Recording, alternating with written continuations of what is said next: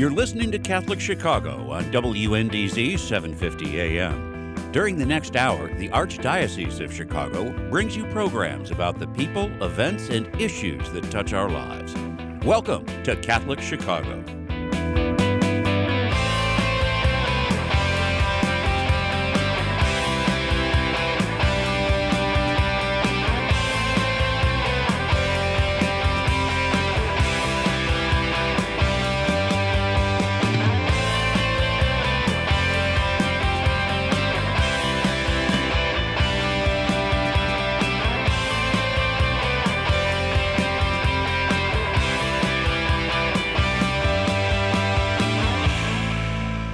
Good morning, and welcome to Lifelong Journey, a radio program hosted by the Office of Lifelong Faith Formation in the Archdiocese of Chicago.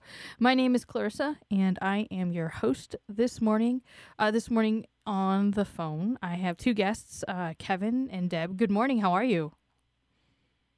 Good morning. Good. How are you doing, Clarissa? I am well. Can you believe it? Summer is here, and it Yeah. is flying fast. Uh, I'm kind of curious uh, before we start start the show this morning, since it's a beautiful Chicago morning. Uh, what is one of your favorite summer memories that you had maybe as a kid? Hmm. Yeah. So, hmm. Looking back to summer, you know, as a kid, I'm not really sure. Probably just like the the free time outside to just play without any schedule or routine. you know, just the freedom of it all. Yeah. Just you know, be running around as a young kid outside. It was great. that's that's very true. Yeah. hmm Well, my family would always go. We lived in um, Seattle, Washington, growing up, and every summer we'd go to um, Priest Lake, Idaho. So it's about eight hours from Seattle. So we drive the five hours to Spokane, Washington, stay overnight with um, friends of a family, which was actually a Jesuit priest and his sister, who would then come with us to um, Priest Lake, and we'd spend a week at the lake, and it was just awesome every summer. Oh gosh, those are those are some uh, so, those are some good summer memories. I I definitely can remember as a kid. Uh, just yeah, the the extended free time, playing outside until it was late, and then having Yeah. having my parents yell uh, that it was time to come in. Um, well, thank you so much for for joining the Office of Lifelong Formation on the radio program this morning. Uh, I'm here with Kevin Foy and Deborah Brecky, and they are with the Office of Lifelong Faith Formation, and we're going to be spending some time talking through uh, the reopening guidelines uh, for religious education and youth ministry, and a new uh, pilot for religious education that that the office has been working on uh, in recent weeks. And for our listeners who don't know you or aren't familiar with the work, uh, can you tell us a little bit more? Introduce yourselves to our audience, uh, what you do in the Office of Lifelong Formation, and kind of how long you've been in the Archdiocese. All right. Well, I guess I can start. Uh, yeah, my name is Kevin Foy. I'm the director of the Office of Lifelong Formation, um, and I've been in the office. Well, I've been in the Archdiocese a couple of years. Uh, I started in the um, Global Mission Office, which I also direct, and then about a year, year and a half ago, um, took over as director of the Office of Lifelong Formation. And basically, what I do is oversee uh, the core sort of formational and catechetical religious um, education ministries of the Archdiocese. So you know, everything from um, parish religious education and youth ministry to preparing for marriage, um, adult confirmation, and then just really work to make sure when we say lifelong formation that we help our parishes uh, continue to move towards uh, forming the whole person so that you don't only have a religious education program or you don't only have a youth ministry, but you look at at different stages of life are people being met with the faith formation needs that they that they have so they can continue to grow in their faith and grow still more connected to the church through community and uh, their own understanding of what Jesus is calling them in their life. And so that's kind of what our office uh, does is support all of that and then help parishes kind of forge a vision for, for how to make that a reality in, in the church today, um, especially with people's lives being complicated and hectic and all over the place. How do we really serve people in their faith formation journey, no matter where they're at in life? Awesome, thank you, uh, Deb. Did you want to introduce yourself? Yeah. to- Yeah. Sure. I'm Deborah Brakey. I was um, in parish ministry for 17 years as a director of religious education on the south side of Chicago. Um, so that's, you know, my parish background. And then I um, joined the Archdiocese in just October of last year. So I've been, um, you know, with the Archdiocese um, in the offices downtown for what, maybe, I don't know, 10 months or so. Um, I'm the senior coordinator for children and family ministry. So I'm just, you know, focused on supporting the religious education programs throughout the Archdiocese um, and learning from our lifelong formation coordinators the various ways that we can support uh, religious ed more directly. Great. Well, thank you both mm-hmm. for for joining the program this morning. Uh, the topic that uh, is the thing that we're going to be talking about, you know, kind of the reopening guidelines for religious education and youth ministry, along with the pilot. You know, can you give our audience a little bit of context and how the guidelines came about and where we are in that process? Yeah, absolutely. So, you know, um, when we say reopening, obviously we're all coming out of this context where, you know, in March things pretty much um, entirely shut down in the church, and then over the, the the past few months, slowly but surely, we have been reopening different elements of parish ministry. Obviously, starting with the mass and allowing people to participate in, in receiving the Eucharist um, as as the central uh, the, the central reason for the church is to you know give people that um, direct communion with Jesus. But then, you know, really looking at these other ministries that that need to happen, and so we really were struggling with this idea that um, COVID nineteen is still a reality. It's unfortunately not going away, but in some cases um, also continuing to rise and spread.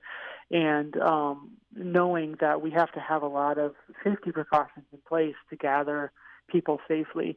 But on the other hand, hand saying, you know, we can't, you know, we need, if ever there's a time to be the church, it's in a moment of crisis. People need to connect to community. Um, they need to, they need to grow in their faith and they need to do it in ways that are um, supported through the church and really feel like the church is ministering to them. So our goal was to by the fall have really clear guidelines in place for how parishes can and should be re-engaging children and youth and their parents in physical spaces and also virtual spaces to to minister more effectively than we were able to do in the spring. People did their best in the spring, but it was an emergency situation, and so our target was to have a really clear guidelines, a certification process if they want to do on site to make sure that it's safe uh, to gather children and they're following proper protocols. So just in the past week or two um, finalize those guidelines. And so parishes are really actively working to say, what does their program look like? What do they need to do to get everything in place so that they can minister more effectively through religious education and youth ministry uh, starting in starting in the, the next couple of months. Great.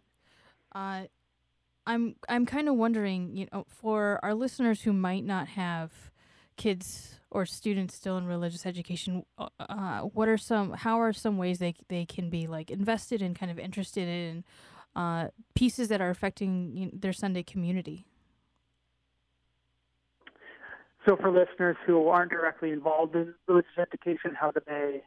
How yeah. do they? Um, like, sorry, yeah, go ahead. Oh yeah, no, yeah. How are they, you know, kind of invested in this conversation as it as you know these guidelines will affect their, you know, the the parish community that they belong to? Yeah, that's a really good question. Uh, so I think one of the things I would say to that is that we were really clear with the reopening guidelines that um, you know th- this really religious education, youth ministry has to be a, a ministry of the parish and a team effort of the parish, because what's really happening is a few things. One is that uh, a lot of the safety guidelines have to look at how the space is used, not just for the program, but who's coming in before, who's coming in after. Is there enough time for cleaning between um, a, a mass occurring and um, a, a children coming into the space? You know, and so it really is it requires the parish to look at how can we support that by making sure that we schedule these, these sessions at the right time, and that also we have the right volunteers um, to help with cleaning, and and really I think encourage any parents or, or any adults who can be um, catechists or other volunteers is really a big need right now because with the safety guidelines in place, you have to limit the class sizes uh, for allow for proper social distancing. So before you may have a catechist with 20 kids. Well, depending on the parish space, you need you may need four classes of five, which requires five different catechists, and also in virtual spaces. You know, for safe environment reasons, we need to have adults with eyes uh, eyes on the room participating who are willing to get um, trained in what in Virtus, which is our baseline safe environment training. Um, if even just once a month or once a quarter, you could be an adult who sits in on the room and isn't even the primary catechist. So I really encourage people to talk to their directors of religious education and say, you're planning all these things for health and safety, for virtual, whatever. You know, what do you need from us? How can we volunteer? How can we how can we help? How can we be a community that helps facilitate this? Because even if your own kids aren't in religious education, you know, and I think a lot of times. Um, you know, a lot of our religious education students are in the public schools, not in the Catholic schools, and mm-hmm. especially now in the, the past week, a lot of these kids now are facing the, the prospect of no on-site classes. And so that need to be able to connect to other um, kids in a physical space, if the parish is able to offer it, is even more heightened for kids who are just so isolated right now and facing the prospect of maybe the next nine weeks or even through December being 100% isolated or, or almost 100% isolated from peers. And so anything people can do, they can really talk to their catechetical director in the parish to say, how, how can we help with, um, with these elements to make this uh, a safe and thriving experience for the youth in our parish? No, that's a that's a really good point because I I imagine some of our listeners might not have uh, student kids students in in religious education. They might be asking like, well, you know, why does how does this affect my life? And and I think we we do tend to forget mm-hmm. that religious education is a is a community process and it's based in the parish, not necessarily in, in one entity. Uh, Deb, did you have anything to mm-hmm. add to that? No, just just that exact concept that you know, as members of Catholic communities, we're we're called to support all the the efforts of our parishes, and this is just this is a critical one at this moment that needs support from all parishioners. Yeah, no, thank you. Well, let's go ahead and take a mm-hmm. quick break, and then we'll come back in a little bit. Mm-hmm.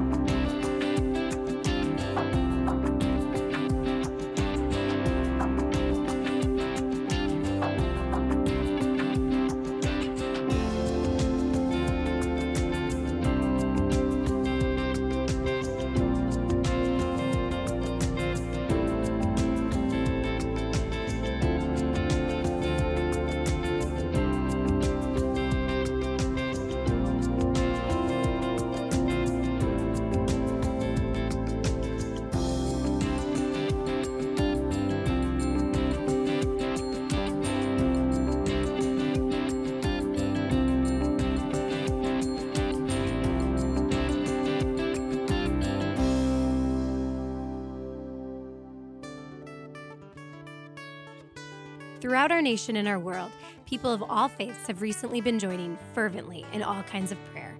They have found that coming together in prayer is a source of comfort and strength. In this spirit of unity, the Archdiocese of Chicago has introduced a call to prayer, a telephone line dedicated to prayer. If you would like to join with another person in prayer, call 312 741 3388. This line is staffed from 9 a.m. to 9 p.m. daily with parishioners from across the Archdiocese of Chicago. These volunteers are here to listen to you, offer support, and pray with you. A call to prayer includes a 24 hour voicemail and email options as well. Experience this wonderful opportunity to join with people just like you who trust in the power of prayer. That phone number again is 312 741 3388. Let's pray together today. It has been inspiring to see how individuals, families, and communities have found ways to help one another throughout 2020. At Catholic Charities, we usually have 35 to 40 events a year where we gather and enjoy time together in support of important programs and services while raising critical funds that allow us to respond to the growing number of people who are in need of the most basic necessities in life. Many of our events are now virtual. If you would like to be a sponsor for one of these events, please call 312 948 6864. That's 312 948 6864. Also, visit us at catholiccharities.net slash events and follow us on social media too. We so look forward to when we can resume our events in person and reconnect with our friends and partners throughout Chicagoland. For now, please consider donating to Catholic Charities so our vital work can continue. Thousands of people in Chicago count on Catholic Charities every day. Please help us help them today. Learn more at CatholicCharities.net. There's nothing like having a friend to talk to when things are not going well. And in these challenging days, everyone has had moments when they are discouraged, sad, or worried. Catholic Charities wants you to know that we are here. If you or someone you know would like to share your concerns with a professional, call 312 948 6951 anytime, day or night, and you will be connected with an experienced counselor who will listen without judgment and offer compassionate, confidential advice that you can trust. That phone number again is 312 948 6951. Before, during, and after COVID 19, Catholic Charities is here for you.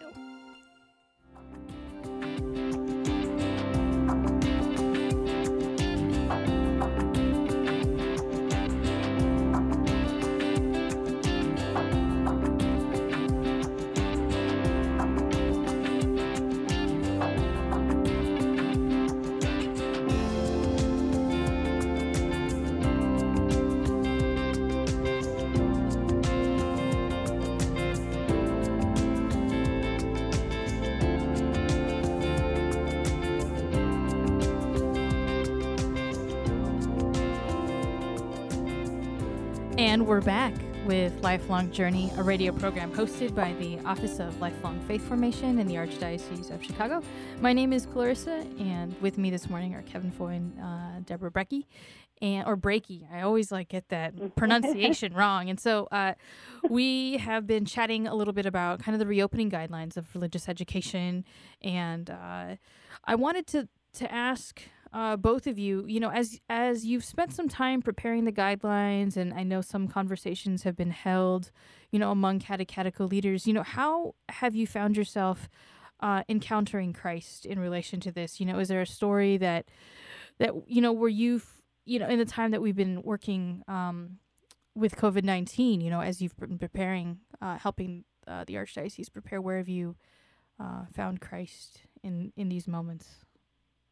You know, I could say that um, you know these the procedures and guidelines. You know, there's they're not necessarily easy for parishes. There's a lot involved there. You know, with the health and safety being the priority. You know, we have to be really vigilant about the procedures we're um, you know calling people to implement. And um, you know, I've had conversations with catechetical leaders, and just in their deep humility, have just really been accepting of the guidelines, even though they may be difficult for them, and really willing to creatively think of ways to make it work and to follow them and to, you know, just re-engage families and, you know, students in their programming. So, um, you know, I think in that regard, Christ is definitely there when you see the humility and dedication of the catechetical leaders that are just, you know, they're stepping up at this really difficult time right now. Ke- mm. Yeah, Kevin, did you have a? Yeah, I mean, I would echo 100% what Deborah said. I mean, the, the number of, of people who, you know, really look at this say, you know, it is what it is, and we have to work around it. I mean, even just yesterday, um, we were in a meeting with some catechetical leaders, and you know, after the meeting, one emailed me and was just kind of saying, you know, we know that things need to change right now. And we know that we need to change the way we do things so that we can be still ministering in this environment while being safe and, you know, just really that, that attitude of, um, you, you know, the, the thing we'll say about the guidelines is that just the reality of the pandemic and the, the pretty rigorous guidelines we put in place to ensure safety is that you can't really do catechesis the way um, you used to uh, because it requires um, less in-person gatherings. It requires smaller groups. It requires more parents to be involved, not only in the catechesis kind of classes themselves, but also outside the classroom and, and supplementing what's happening with, with their kids' faith formation. And so there's this whole shift of people really needing to rethink how they do things. And they really, I've, I've just really seen people really being open to the Holy Spirit and letting them guide that process, and just and just recognizing um, that that that's just the, the the reality that we operate in. And then also, you know, even in that meeting yesterday, you know, someone a youth minister just said it really well that you know there's there's their their safety and that we have to protect, and then there's the um, harm that we do by not um, helping them have um, see how Jesus is entering in their life. And so I think that's really been the challenge for people is that we we're responsible for the physical health of children, but we're also responsible for the spiritual health of children and just the creativity and saying we are not going to be stopped in meeting that spiritual need, but we're also not going to risk people's health and we're not going to sacrifice safety to do it. It really has been profound to see how people have really met the moment um, to to balance those needs. Thank you. Is there a scripture passage that either of you uh, wanted to share with our listeners that reminds you of uh, the opportunities that we're finding now to kind of minister in this time that is just so different in th- in anything that we've ever done before as a church? Mm. I, well, I guess I can start. I mean, Yeah, you know, there's know that actually two. My my favorite scripture Oh. passage um, has always been in the Gospel of, of Matthew when um, when Jesus looks out and he sees all these people who are sick and in need and in spiritual need and physical need and he's teaching and he's healing, but just this kind of sense of being overwhelmed by the amount of need and and really praying for um, praying for others to be sent out to, saying to his disciples, ask the, the master of the harvest to send out more laborers. So even Jesus in his humility kind of saying, we all need to be in this together. I rely, I need you to be my hands and feet um, in, in bringing this healing to this world. And so I think that's really relevant now. But I've really been reflecting on, um, you know, more recently in these times as we've been preparing for reopening on, uh, you know, Jesus' uh, insight, if you will, that where two or three are gathered, that he is present. And so this idea of the call and the need to gather with each other in some way, shape, or form to be in community, whether it's virtual or in person or a mix of both, that especially when so many of us still can't easily go to Mass or can't go to Mass regularly, that there is that call of if there's any way we can connect as a community of just even a handful of people, that we're inviting Christ to be present in the midst of that. Well, that's that. Those are two very profound and powerful passages that I think really help mark the time that that we're in as a church, and then as as leaders in the church of like guiding and walking with others uh, during a time that's just so unprecedented in in the work that all of us are doing. Yeah. Deb, did you have any? Uh, Um, no, I would I would just you know go along with those. Um, and then as Kevin was speaking, I was also just reminded of you know in the scripture when when Jesus had said you know let the little children come to me, and you know Mm. it's it's going to look different this year, but it's still going to happen. So Yeah, no, that's that's so true. Uh, mhm. as part of what I know that the Office of Lifelong Formation is doing, it's uh, it's really kind of meeting the needs of where well where we have to be in terms of the, the guidelines that the that the state has given us, but then also meeting the needs of the families and working in in those constructs. And I'm I'm curious since we haven't talked about it so far, but I'm wondering in terms of the real world application if if this um, would be an opportunity to talk about the the pilot that is currently launched. Sure, yeah. I mean, so, you know, all that Kevin has just said about the challenges that parishes are facing right now, you know, so so we know that that's that's the reality of this time. And then at the same time, you know, we mentioned that families have been overwhelmed. You know, things were just kind of an emergency situation this spring. So, you know, parents are facing a lot of demands on their time and juggling juggling with working from home, you know, and having their children home. So, the um, this virtual religious ed pilot program that uh, we've designed is to help meet those challenges, both of the parishes and then the challenges that parents are facing today. Um, and it's you know designed with a really simplified yet comprehensive format, so that class times will be shortened, but then there will be more meaningful engagement um, for parents and families to have together. So that's you know that's a key aspect of it, where we're really focusing on educating adults, educating children, and then helping families to grow in their faith together and live their faith together. And then also um, the fourth part of that would be engaging parents, pa- parents and families in the life of the parish community. So you know, so they're not just kind of isolated on their own learning about the faith, but they're also engaging in their own parish community. That's fantastic. And is that a is Mhm. that pilot? Has it already been launched and uh, throughout the archdiocese, or is it something that people will see in the fall? Yeah, so it's something that we, um, you know, advertised um, maybe about a month ago. We started. So throughout the archdiocese, catechetical leaders had the opportunity to apply for the pilot program. Um, we had 30 parishes that were interested in partnering with us, and um, of that, we selected 10 parishes. We felt that that was a good, um, you know, number that we could support effectively, and you know, so on both ends, the, you know, the assistance could be beneficial to the parishes, you know, and that they would receive the support that they needed.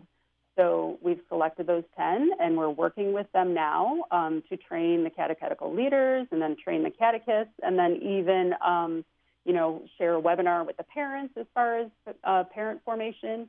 And then we plan to start our first week of classes, virtual sessions in October, the first week of October. Oh, that's that sounds fantastic. hmm Kevin, did you have anything that you wanted to add to that piece? Um, I guess I would just add in terms of, you know, we, we, we were literally looking at um, different models for the content, and you could have a traditional sort of, um, you know, start with chapter one to don't go to chapter, you know, 20 model. Um, we could have looked at Lives of the Saints, but what we really landed on was a model that really centers on the liturgical year and the, the weekly readings, because I think that, you know, especially with um, this project of Renew My Church of making disciples, we really want um, to help families engage with their faith and the life of the church more intentionally and support them. And so, um, you know, really tying to the weekly scriptures and the lit- movements of the um, liturgical year, we can really say, you know, this is connected to, you know, not only your personal spiritual life, but the spiritual life that we share together as a church. And I think for me, you know, I, I um I have a background in sort of, you know, missionary work, global mission work, and it always struck me that when you go to mass on Sunday in Haiti or Guatemala or Bolivia or, you know, wherever, that you are um experiencing the same word of God that Catholics around the world are. And so I think there's something really powerful in being uh, in kind of doing religious formation around something that's universal to our faith and really kind of solidifies what it means to be a, a community of disciples. And also, I think this makes it easier for, for people to engage and, you know, coming in and out of the program as people's lives are hectic and things like that, just to make it easy for them to engage and not feel like, oh, I missed chapter two, so now I don't understand what's happening in chapter three. So we're really just exploring what are the ways to really help people, children grow in faith, but also, um, you know, what I always say is that to help parents be the faith leaders in their homes, to be the, the primary witnesses of faith in their homes, that they don't need to be theologians or even catechists, but to help them grow more confident in their faith so that they can they can instill that in their children, which we know is the most effective way to, to raise children in the faith and form them in the faith is to have parents who are confident in, in their beliefs and their faith and their ability to, to, to discuss faith and to pray and to, you know, just be those faith leaders for their children and their family. Fantastic. Well, this is a good time to take a break. When we come back, we'll hear a little bit more. Thank you.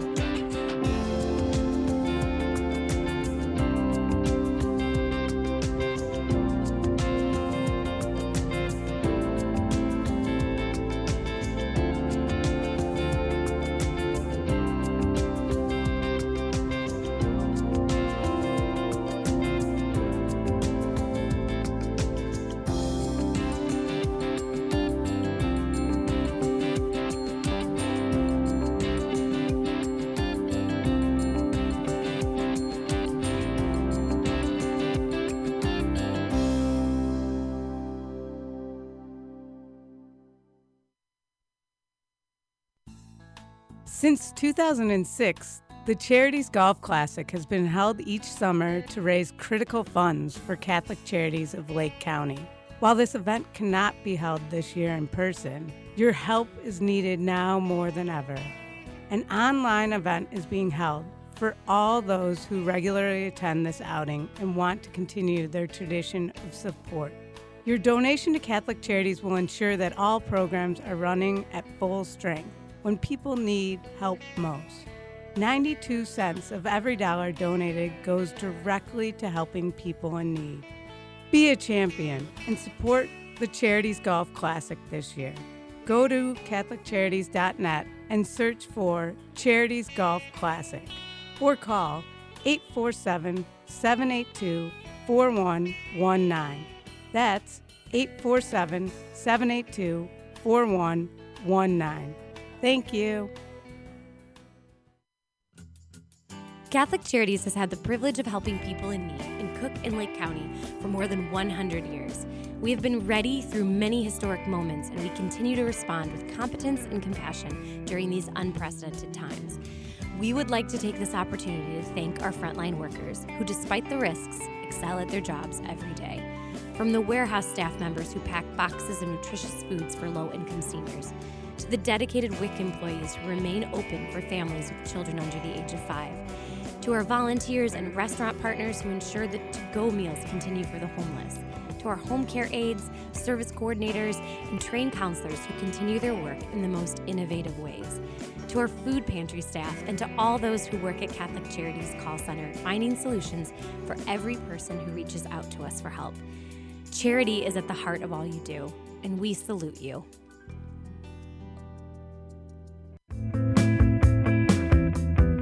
You're listening to Catholic Chicago on WNDZ 750 AM. Every Monday through Friday from 8 a.m. to 9 a.m., the Archdiocese of Chicago presents programming about the people, events, and issues that touch our lives.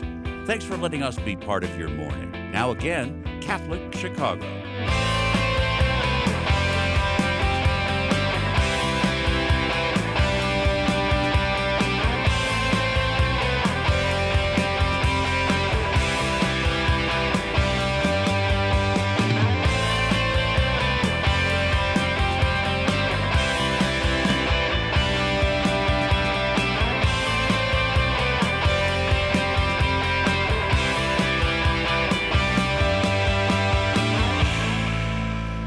Morning, and we're back uh, with the radio program Lifelong Journey, uh, show hosted by the Office of Lifelong Faith Formation in the Archdiocese of Chicago.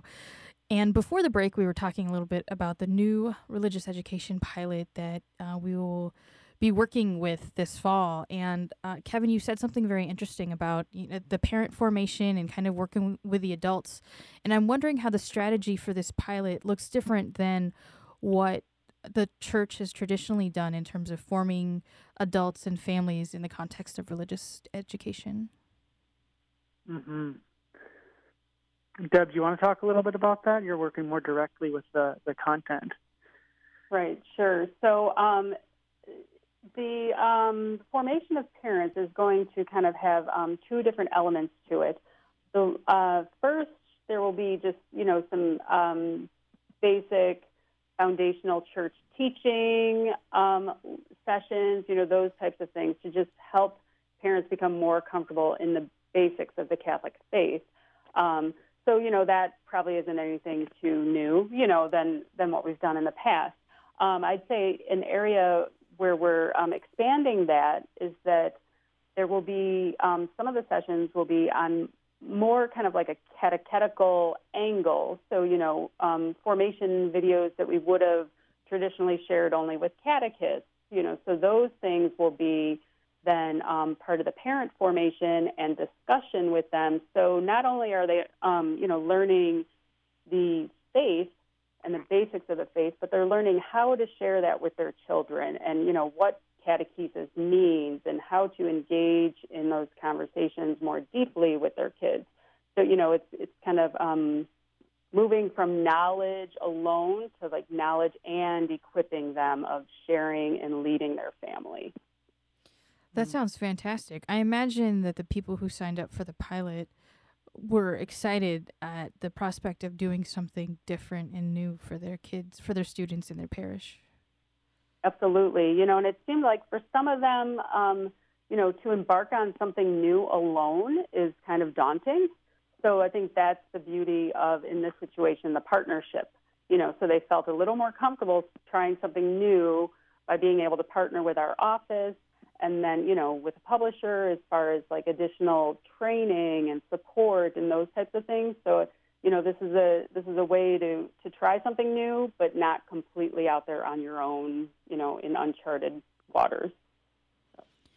I'm wondering, uh, this is kind of the, the catechetical portion of the radio program, but I'm wondering like where either in the documents or scripture or church teaching that that we were guided, you know, as an office to figure out, you know, how to adapt what we were doing to the real world realities of what our families are facing kind of in, in this new mm-hmm. learning reality. Mm-hmm. Um, you know, so I say just, you know, in general, church teaching has long emphasized that parents are the primary catechists of children.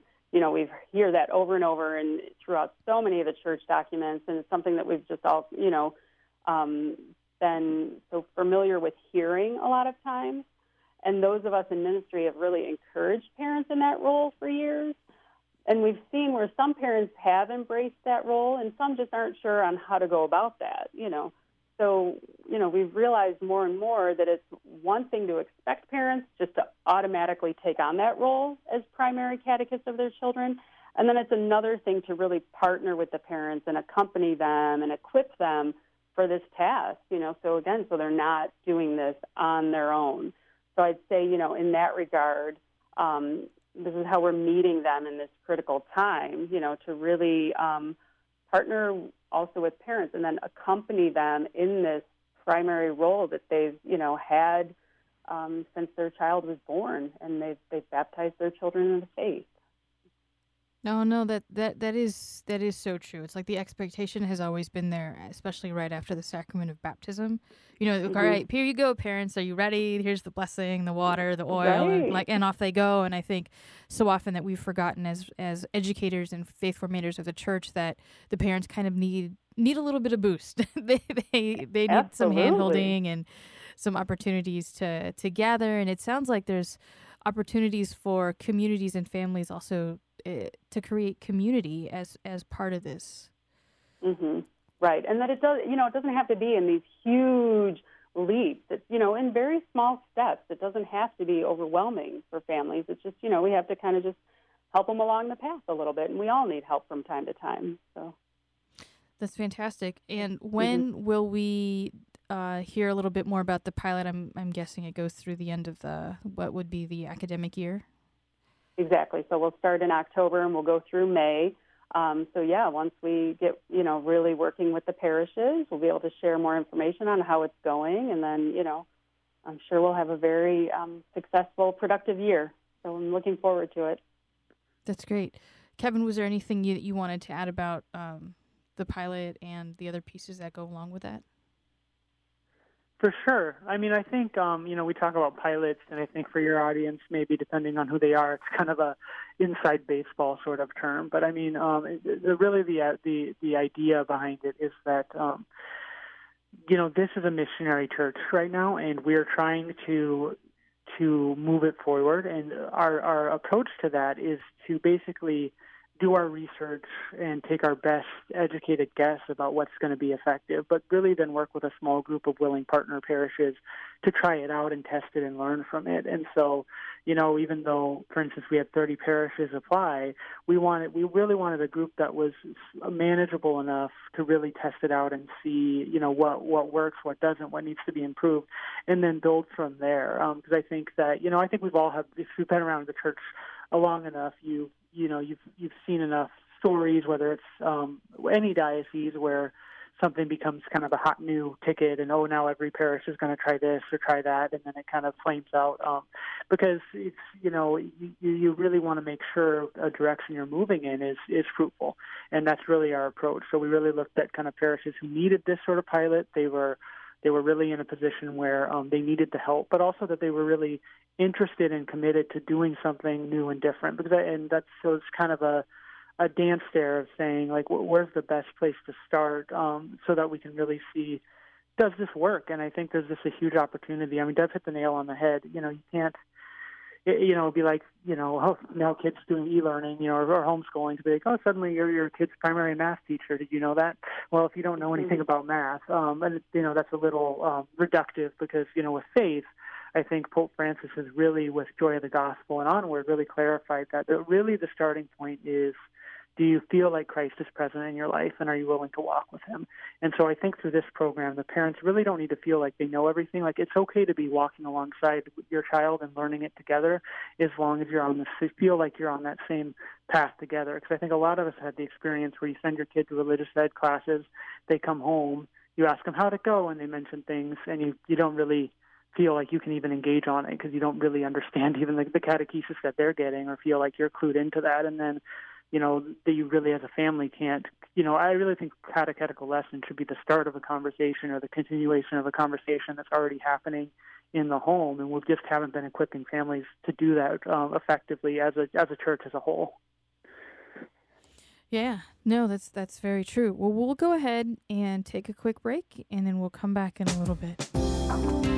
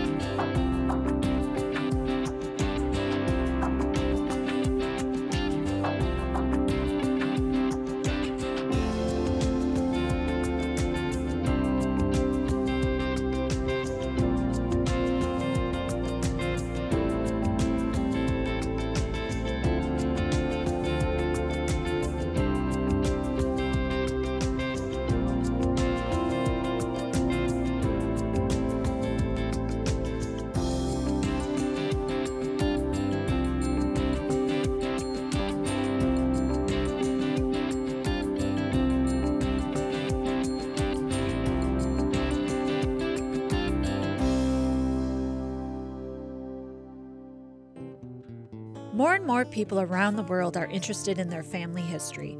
At Catholic Charities, we are hearing from adults who lived for a brief time at St. Vincent's Orphanage, the wonderful life affirming agency that operated out of our headquarters for 91 years, serving thousands of women, children, and families until it closed in 1972. Our post adoption services help adults who want to learn more about their experience at St. Vincent's. Our compassionate staff members provide whatever family background information they can offer, along with support and reunion services. To learn more, call 312 655 7093. That's 312 655 7093. The spirit of St. Vincent's lives on in the inspiring stories that continue to emerge today.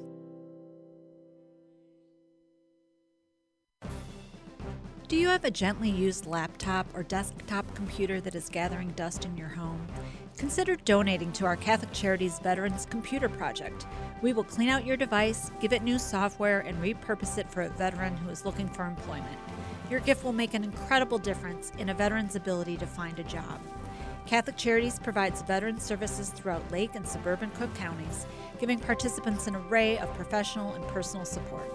Our veterans have served our country, and it is our privilege to serve them. To learn more about Catholic Charities Veterans Services and the Veterans Computer Project, call 847 782 4219. That's 847 782 4219.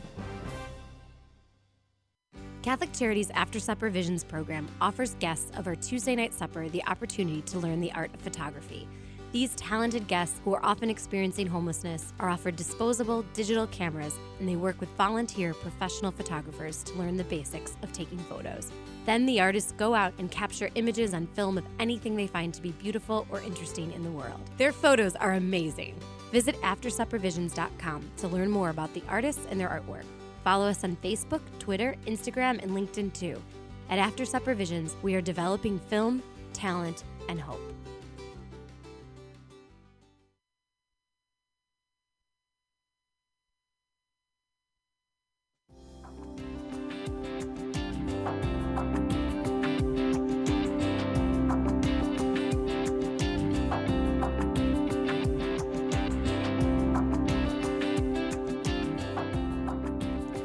Good morning, and we are back with the Office of Lifelong Formations radio program, Lifelong Journey, a radio program hosted by OLF in the Archdiocese of Chicago. And if you have been following our conversation this morning, we've been talking a little bit about the reopening guidelines for religious education and youth ministry, along with a new and exciting, shiny, uh, fresh uh, religious education pilot that we're going to be launching here in the next few weeks. And so we've gotten to the point in our program, we've got just over 10 minutes left where we, this is the time when we kind of gather ideas and how people can respond or support kind of the efforts that the Office of Lifelong Formation is doing in, in regards to this. And I, uh, I'm wondering how people, how our listeners might feel called to respond or you know call their pastor and say hey i want to help out or is there anything i can do especially around you know the reopening of re yeah, yeah absolutely probably... i mean i think for the reopening of, of religious education and the um, and youth ministry or and or depending on what ministries the parish has i, I do really think that the, the first thing you can do is reach out to your youth minister or your um, director of religious education and say, you know, what are you thinking for the plan? You know, are we, you know, thinking of virtual? Are we doing on site? And then what do you need? Because every parish that's reopening has um, reopening teams for religious education and youth ministry, and so they really need um, just bodies. They need people who can contribute something, whether it's um, being part of the the um, facilitation of on on site and the cleaning or temperature checks as, as um, children come in, or just kind of managing the the car line as, as kids are dropped off. Especially since we're really um, we're telling parishes that you know the, the space for religious education the kids should enter, but we don't want the parents entering it when they're dropping them off in the physical space, just because again the fewer bodies you have, the fewer potential um, cases of transmission you have. And then for virtual, um, it's just a big lift for people to make this switch. They need people to help them lead lessons, sit in on lessons for safe environment reasons, um, help them, you know, um, you know, if they're using things like Zoom, monitor waiting rooms. So anyone who feels like they have anything to give in any of those capacities, you know, just check with your religious education and youth ministry leaders and say, yeah, what do you think and how to run this, and, and what can I do to help you? Yeah, no, that, those are those are great ideas. I think in what would be the old model of religious education, you really don't see or you wouldn't imagine needing as many volunteers as you would now. And it sounds like what we're asking parishes to do and what we're doing as an archdiocese is saying no this is really the community now. This is really our opportunity to step up and support parents and support families. And it's everything from outside responsibilities you know parking gathering kids to tech support or even sitting in in virtual spaces just to make sure that uh, kids are safe or, or learning can, can be conducted in a good and safe way. Mm-hmm, absolutely. Now, is yeah. there? Uh, oh, I'm sorry. Go ahead. I, I didn't mean to cut you off. No, that's fine. I was just going to add to that that you know you you had asked you know how the whole parish community can can be involved or you know how this relates to everyone. And I'd say you know especially surrounding the tech support piece. I mean that is a great need right now with religious ed programs. And, you know, maybe that's a place where the young adults can now step in and really provide that, you know, support with virtual, you know, spaces to the to the catechists and catechetical leaders. So they would be a great help to us at this time. Mm-hmm. And it sounds like each parish will have an individualized approach for their community. And so whether it's virtual or hybrid or in person, uh, it sounds like the the approach will be different, and so people will have to kind of be open and flexible to what their their parish is asking them to do. Absolutely. Mm-hmm. Mm-hmm. Yeah, because it's really driven by um, what they can do with their resources, and then also what the um, comfort level of the parents are. So it's really some parents say we don't, we want to do all virtual. We're not comfortable doing anything on site.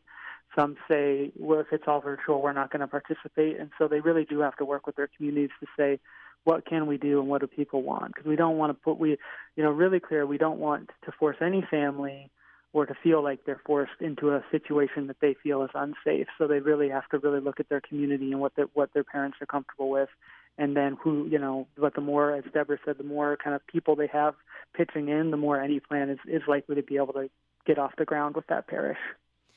Now, do you imagine that people who are listening, who are like, who are just, you know, called, uh, passionate about their response, will there be opportunities perhaps for training, especially if they've never done anything around catechetical ministry or worked or volunteered in this capacity at their parish? Are, are DREs uh, going to be doing training sessions perhaps for their for their newcomers? Absolutely, yeah. Yeah, So we have, you oh, know, Deb, you want throughout to say something on that?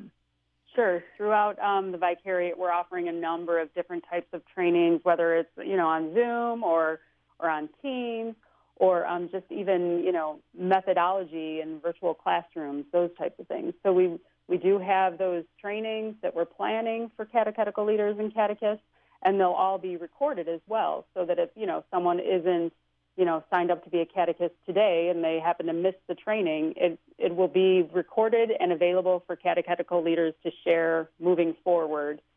So yeah, that that'll be a great um, help and resource to new catechists for sure. And where can people find the the guidelines if they're just curious about what the archdiocese is looking for? Is it on a newsletter or, or a website? Where where can our average person find find those resources? Yeah, absolutely. So the website, it's a little long, but it's um, PVM, P is in Peter, V is in Victor, M is in Mary, because that's our department, Parish Vitality and Mission. So PVM. pvm.archchicago.org is the main website. And what they would do is go to pvm.archchicago.org and just click on the tab for COVID 19 pastoral resources. So um, it's one of the main tabs. And all of the religious education guidelines are, are listed under there. So these guidelines are fully available to the public. Any parent, any parishioner, anybody could review review them um, for their own uh, understanding of what their parish is allowed to do and, and what safety measures are expected to be taken in place um, no matter what kind of program the parish is offering, and then also kind of what it takes to do it and have a sense of maybe what the needs are in terms of support. That's great. So it's it sounds like it's pvm.archchicago.org, and from there, our listeners can go on and, and find uh, pieces that they need. Yes, under the COVID 19 section of the, of the website. Mm-hmm. Uh, additionally, if they had questions about reopening, they could email reopen, R E Y M. So it's all one word, reopen, R E as in religious education, Y M as in youth ministry at archchicago.org. And our team is monitoring that and um, offering, you know, quick real time responses to questions regarding reopening guidelines and policies. Fantastic. Well, we've got just about five minutes left in our program, and I'm wondering if there's if there's any kind of last minute thoughts or pieces that you wanted to share with our listeners uh, who are maybe hearing about this for the first time and looking to get involved in their parish, or maybe parents who are just kind of hearing in a broad way about our plan and then looking how they can kind of stay involved and engaged throughout the academic year. Mm. Mm-hmm. Yeah, I mean, I guess I would say that first and foremost, um, we take health and safety, whether it's in physical spaces or virtual spaces, extremely seriously, especially at, at this time on the health and safety on the physical spaces side. And so, the um, you know the parish the, the parishes are op- operating under pretty kind of um, you know strict guidelines. So I think one is parents are just kind of offer some grace to parishes and know that they're they're doing the best they can given the um, guidelines that they've been given and, and trying to ensure safety. So, you know, um, just to know that we're taking it seriously and that their parish is taking it seriously, and that you know religious education is going to look different. But I just really encourage people to um, really think about the need for this right now and the need for you know we as a church we know that um, more each day kind of we're losing more young people. Um, and our young people are going more disconnected from Christ and and knowing who God is in their life. And you know, this is a time when they're feeling isolated and they're afraid. I mean, my seven-year-old son,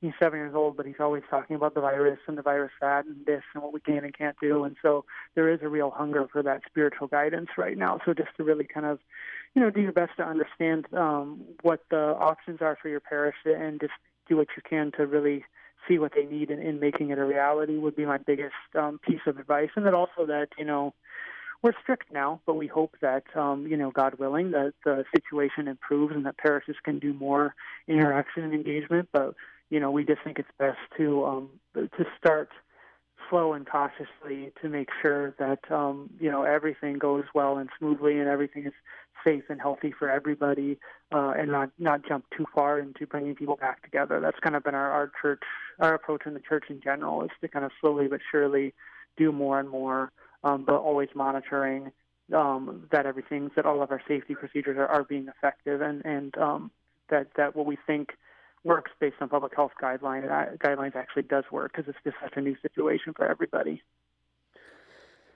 And is are the guidelines going to be updated at all during the academic year or like revised or is the expectation that this is going to be in place until the end of the academic year?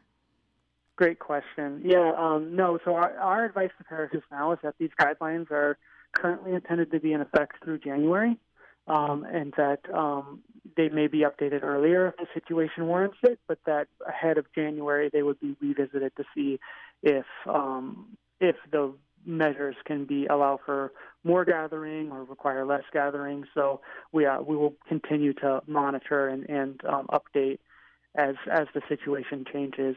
Um, and and so at least we said through January this is our our, our plan. Um, but you know we always know things the situation may change, things may shut down, or it may get better, and we'll just continue to assess and adapt our guidelines and requirements as the situation allows. Great, Deborah. Is there anything that you wanted to add uh, about the guidelines Yeah. or or anything else? Yeah, I think just in general, I think it's just, you know, so important to, instead of looking at the current situation as just a, you know, a, a whole host of challenges and struggles, maybe to, you know, find the opportunities in there and really to try to focus on the positive within it. And, um, you know, to just have a mindset of flexibility and adaptability for this upcoming year.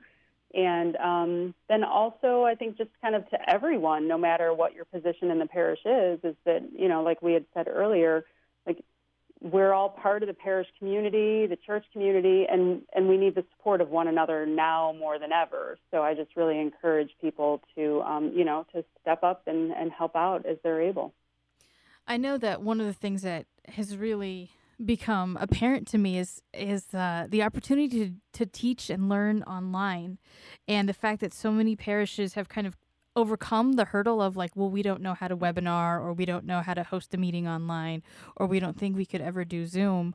I mean, fortunately, but unfortunately, the the current place where we are uh, in kind of managing and helping people in this time of crisis is like, well, people have just done it. Magically, they've become comfortable and, and they're just in those spaces more for different things. And I think the, the adaptability is, is so key as, as we move into this academic year. Absolutely. Amen, Mhm. for sure. And it's also really fun seeing pets and kids and dogs showing up sometimes.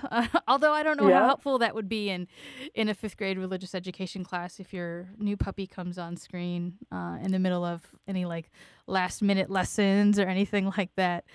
Might Uh, be a little distracting. it, it, it might be or really fun right got kind of god Right. in god in the innocence and the fun and, and the grace and and all of that. Well we've got just about a minute left. Uh, kevin do you mind repeating the email address if people had questions and the the website one one more time for our listeners? Sure. It's um, the website is pvm.archchicago.org, and the uh, email address is reopen r e y m all one word reopen r e y m at archchicago.org o r g. and i imagine if there are more updates we're going to be able to come back to those websites. And so keep looking out for that. Thank you so much to kevin foy and deborah brakey. Uh, this is lifelong journey and clarissa alhantera and i'll see you next month. Thanks so much. Thank you. Join us every Monday through Friday at this time for Catholic Chicago. You can stream our programs live or listen to past programs by visiting our website, archchicago.org, and clicking on Radio TV. And please connect with Catholic Chicago on social media.